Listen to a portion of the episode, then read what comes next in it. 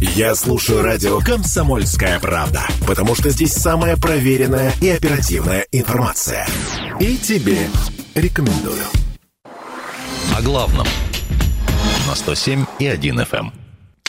8.03, друзья, вас э, приветствуют. Э, желаю доброго утра. Радио КП Красноярск. Алексей Вербицкий, Ольга Тепляшин, Андрей Калинин за звукорежиссерским пультом. И в рубрике «О главном» мы будем говорить действительно о главном, но, по крайней мере, об очень э, важном. Речь идет о поиске пропавших детей. Так называется поисковый отряд имени Оксаны Василишиной.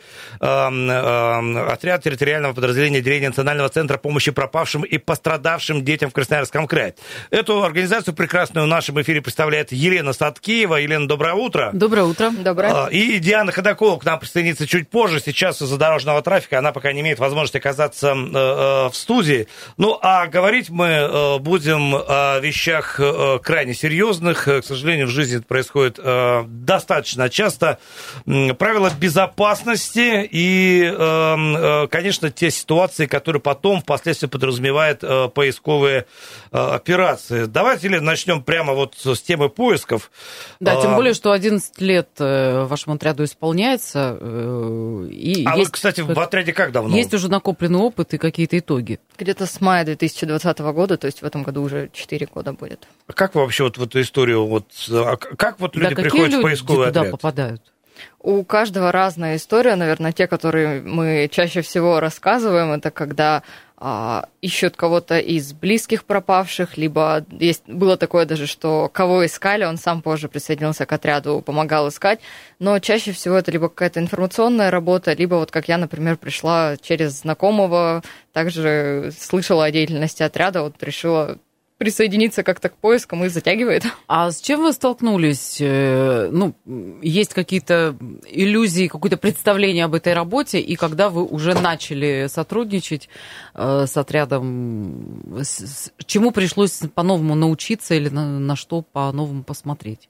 В целом не скажу, что это что-то прям экстраординарное такое, потому что в любом случае, а, читая о том, что волонтеры выходят там в любое время дня и ночи, ты уже априори готов э, к тому, что придется где-то жертвовать своим временем, силами и так далее. Но а, здесь, наверное, приятные были скорее открытия, что ты подразумеваешь, что ты будешь просто выходить, искать так из раза в раз. На самом деле это очень большое общество, даже в какой-то степени семья, где можно заниматься практически чем угодно, слово волонтер, его значение нам понятно. Давайте еще раз уточним для аудитории. Это э, абсолютно бесплатная история. Да. Вы не получаете ничего за э, то время, которое вы тратите в поиске, а это, я так понимаю, какой-то колоссальный объем времени. Ну да, мы не то, не то, что не получаем, мы вкладываем, вкладываем, вкладываем. А, ча- вот часто ли пропадают... Вот э, я задаю себе иногда этот вопрос, но я точно знаю, что не хочу услышать на него ответ. А, часто ли э, пропадают люди, дети, взрослые?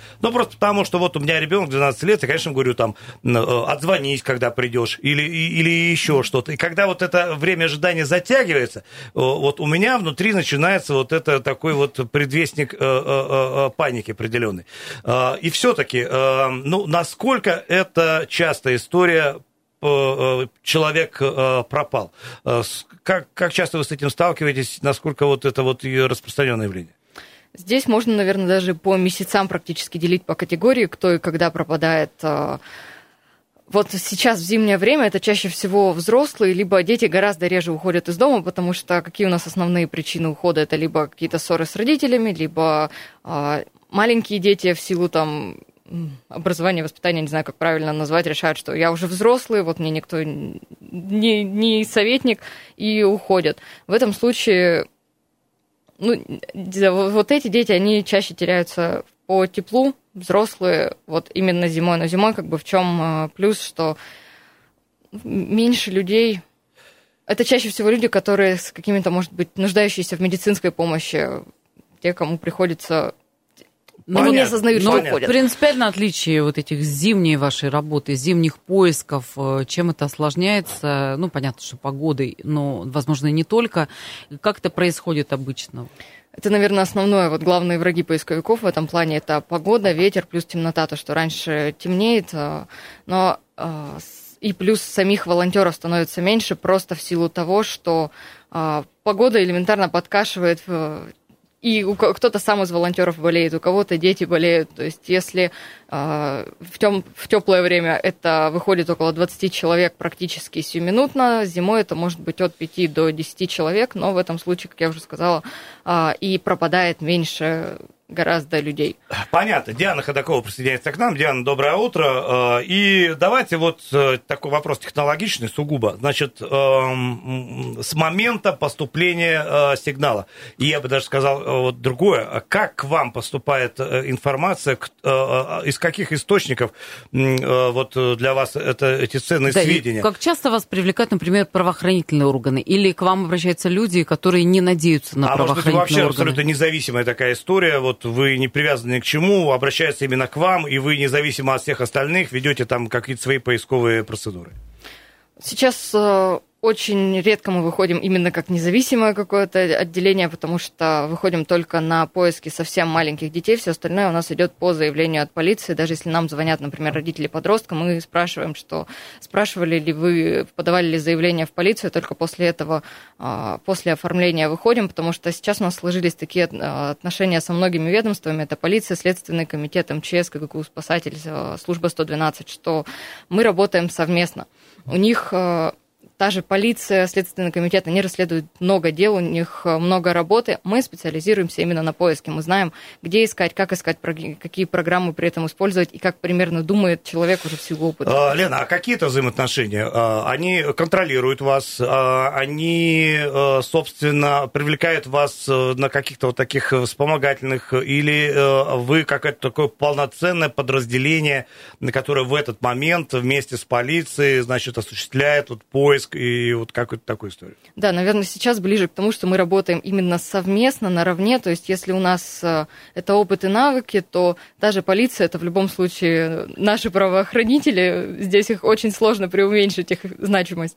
А, Диана, вот поступил сигнал, и э, как, как закручивается эта поисковая машина? Э, есть ли какие-то, не знаю, параметры по времени, что должно произойти, как быстро, и какая вот идеальная схема организации организации поиска? Что должно э, произойти, чтобы э, шанс обнаружения скорейшего человека был э, максимальным? Ну, во-первых, это минимальное время. Нужно собираться сразу же.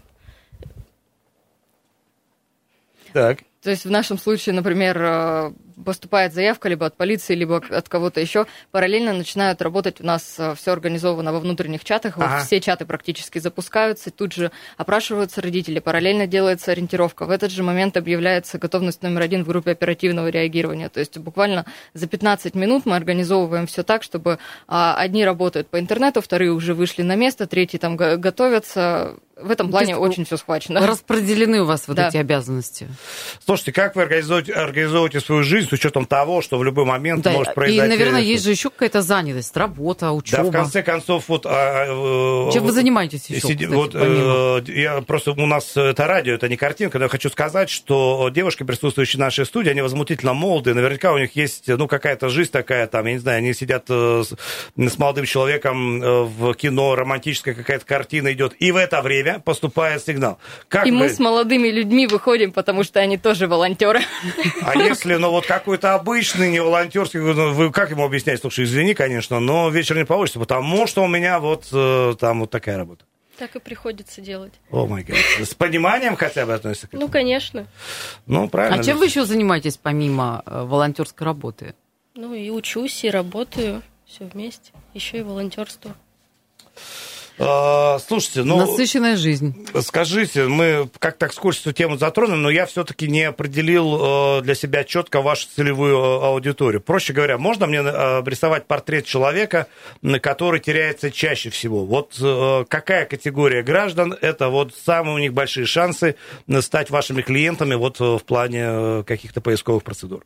Ну, это молодые люди, подростки и также пожилые люди, у которых есть какие-то уже хронические заболевания, они теряются чаще всего. Хронические заболевания имеется в виду э, ментально, они просто вот, э, ну, вследствие каких-то там... Э, потерялись. Да, да, вот, ну, потерялись просто потому, что не ориентируются. Так и есть. Понятно. Но я понимаю, что это скорее вот, если мы говорим о пожилых, э, это там август-сентябрь, когда начинается вся эта э, плодово-ягодная вакханалия в лесах, э, и они массово туда, в общем... И грибная. И грибная, да. Что происходит вот в остальные месяцы? Подростки когда бегут? Да круглогодично. Э, понятно. Смотрите, мы вот э, там в социальных сетях, вы же э, вывешиваете вот эту историю, там вот поиски того-то, того-то, да. и довольно часто с облегчением я потом нахожу какой-то постфактум, там найден, жив, там все хорошо. Вот немножко статистики. Печальный благополучный исход, вот в процентном соотношении сколько это?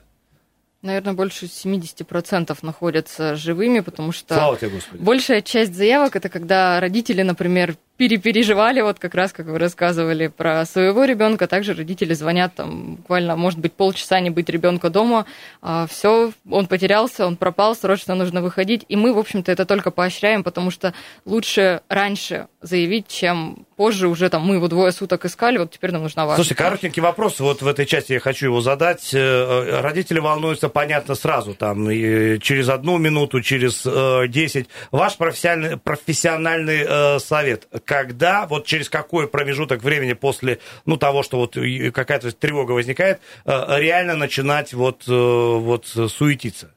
Здесь у каждого индивидуально, потому что кто-то знает, что его там близкий человек, хоть ребенок, хоть родители, хоть там друзья знают, что у них закончится учеба, работа, что угодно, они через 15 минут будут дома, никуда не пойдут. А кто-то знает, что тот же ребенок может уйти там на весь день куда-нибудь и прийти к 9 Хоккейную вечера. коробку. Да. Ну просто нетипичное поведение должно насторожить. Да, да? Понятно, история индивидуальная. Давайте мы через пару минут вернемся. Сейчас небольшая пауза. Всем самое доброе. Главном. 107 и 1 О главном. 8 часов 16 минут, э, друзья. Э, мы э, продолжаем. И эм, сегодня с нами волонтеры. Волонтеры отряда «Поиск пропавших детей» меня Оксана Василишина, которая, к сожалению, ушла от нас в прошлом году. Елена Садкеева, Диана эм, Ходакова. Мы говорим ну, вот, про тревожные ситуации, которые могут возникнуть. Я понимаю, что жизнь штука такая, никто от этого эм, не застрахован. Нюансы зимних поисков. Ну, поскольку это вот сейчас эм, э, актуальная э, история. Какие угрозы для э, человека, в общем-то, городского представляет зимний период? Ну, понятно, что в городе есть эм, какая-то своя среда тревожная, но к этому мы, как городские жители, более-менее адаптированы. За пределами города, когда поиски вас приводят туда, на что стоит обращать внимание, где искать, и самое главное, какие угрозы несет природа природа для человека? А, здесь э, тоже практически на любой вопрос можно ответить, что все индивидуально, но в целом, да, город и... Ну, давайте исходить из красноярских реалий, и вот мы, же понимаем, какие у нас окрестности, что, где да. рядом есть река такая, У нас есть какой-то такая. свой Бермудский треугольник в Красноярске? Да, чаще всего. В прошлом году мы ездили туда чуть ли не по 2-3 раза за день. Это как раз а, время, когда начинаются любые растения, черемша, ягоды, в том числе грибы потом идут. Вот вы говорили, что с августа начинается сезон. У нас сезон начинается с марта и, наверное, по октябрь, потому что как только что-то начинает живое в этом городе цвести, людям нужно это забрать. И самая частая ошибка это когда уходят а, именно пожилых приходится искать, потому что они идут, я уже сто лет живу здесь, я здесь каждый уголок знаю, и вот именно... Я надену мою что любимую камуфляжную если, куртку. Если они, да. если они там все знают, что происходит-то с ними? Они как потом это объясняют? Ну, те, кто найдены в нормальном состоянии, живые в смысле. Мне объясняют тем, что шел по знакомым деревьям, тут вдруг потерял ориентацию в плане вот это дерево там, грубо говоря, с высеченной веткой обычно было слева, сейчас оно куда-то делось, оно оказалось с другой стороны, я оглядывался, пошел в другую сторону. То есть человек в лесу может потеряться моментально. Мы сами заходим метров на 10 буквально, то есть по идее даже видно еще машину, но можно потеряться. А какое оборудование вы используете, где вы его берете? Ну, у нас есть дроны, также у нас есть фонари, рации. С этим оборудованием мы всегда выходим в лес, потому что связи иногда бывает нет на телефоне. И... А кто это все покупает? Это же, ну, достаточно дорого. Ну, спонсоры, которые у нас есть, они нам дарят это оборудование. Угу. А в какой момент вы подключаетесь, если поиски уже ведут правоохранительные органы? И как вы вообще с ними сотрудничаете? Ну, потому что я знаю, что бывает у них там свой какой-то алгоритм, и другие люди им мешают. И в- Журналисты им часто очень Да. мешают. Это когда правда. наступает ситуация, когда они используют весь ресурс, такие, ну все, дело гибло, надо звать волонтеров, иначе там никак мы не разрулим. Или- в какой момент они э, готовы вас подключить?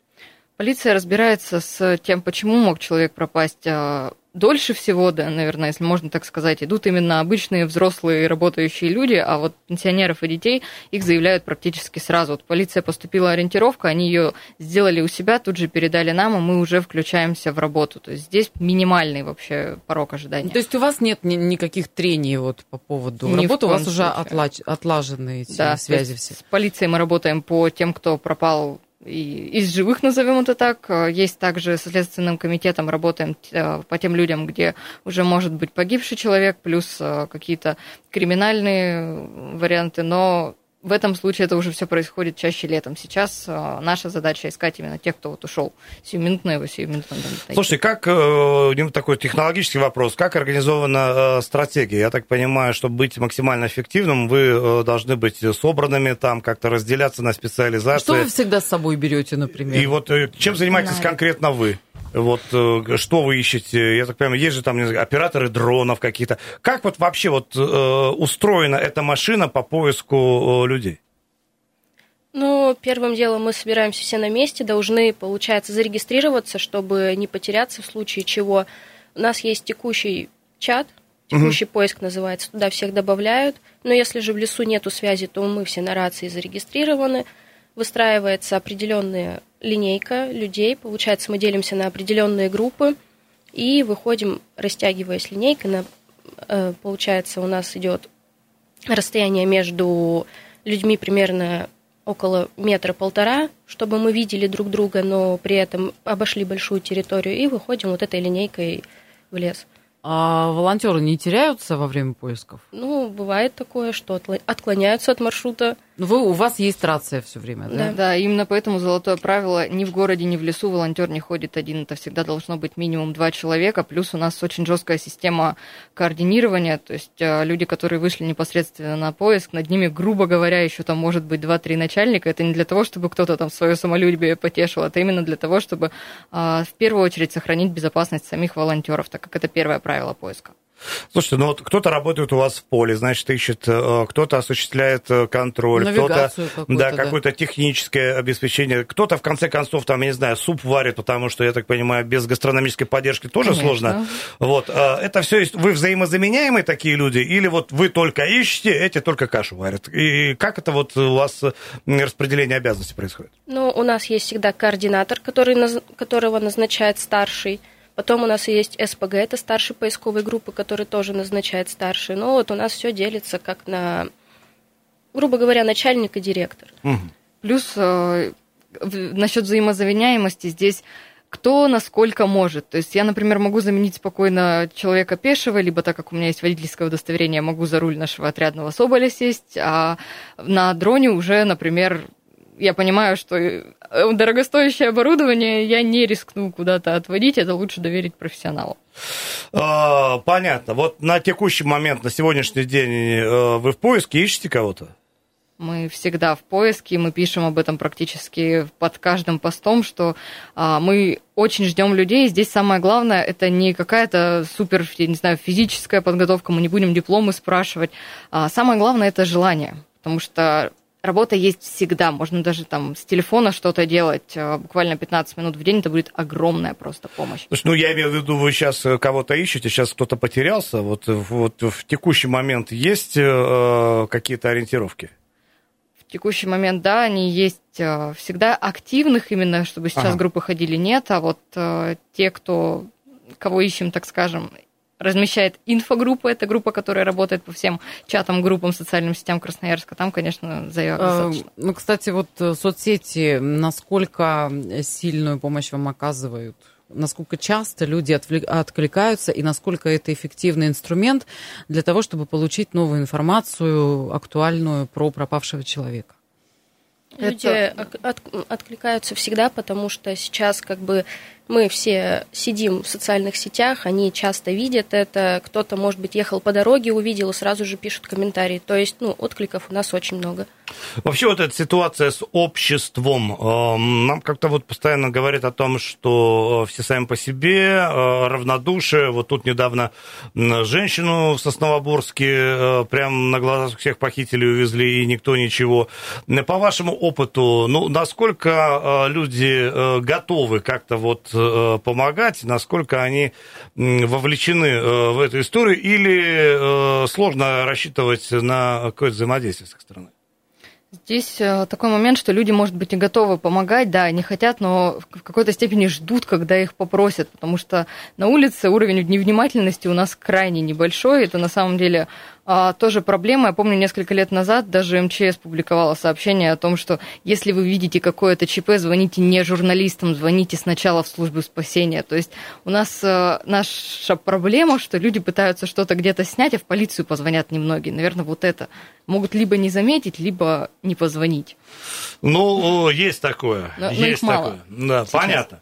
А где проще или как комфортнее э, осуществлять поиск? Э, где-то на природе или э, в городских условиях? Я понимаю, что в городе тоже людей ищут и довольно интенсивно. Ну, кому как. Мне больше нравятся лесные поиски, потому что там как бы и проще, и нету вот этой вот городской суеты.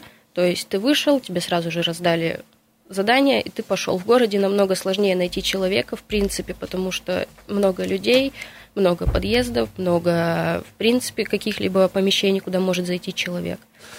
А, из года в год это примерно одинаковое количество случаев, э, когда вы э, ищете? Или есть какие-то факторы обуславливающие, там, не знаю, какие-то скачки или что-то такое?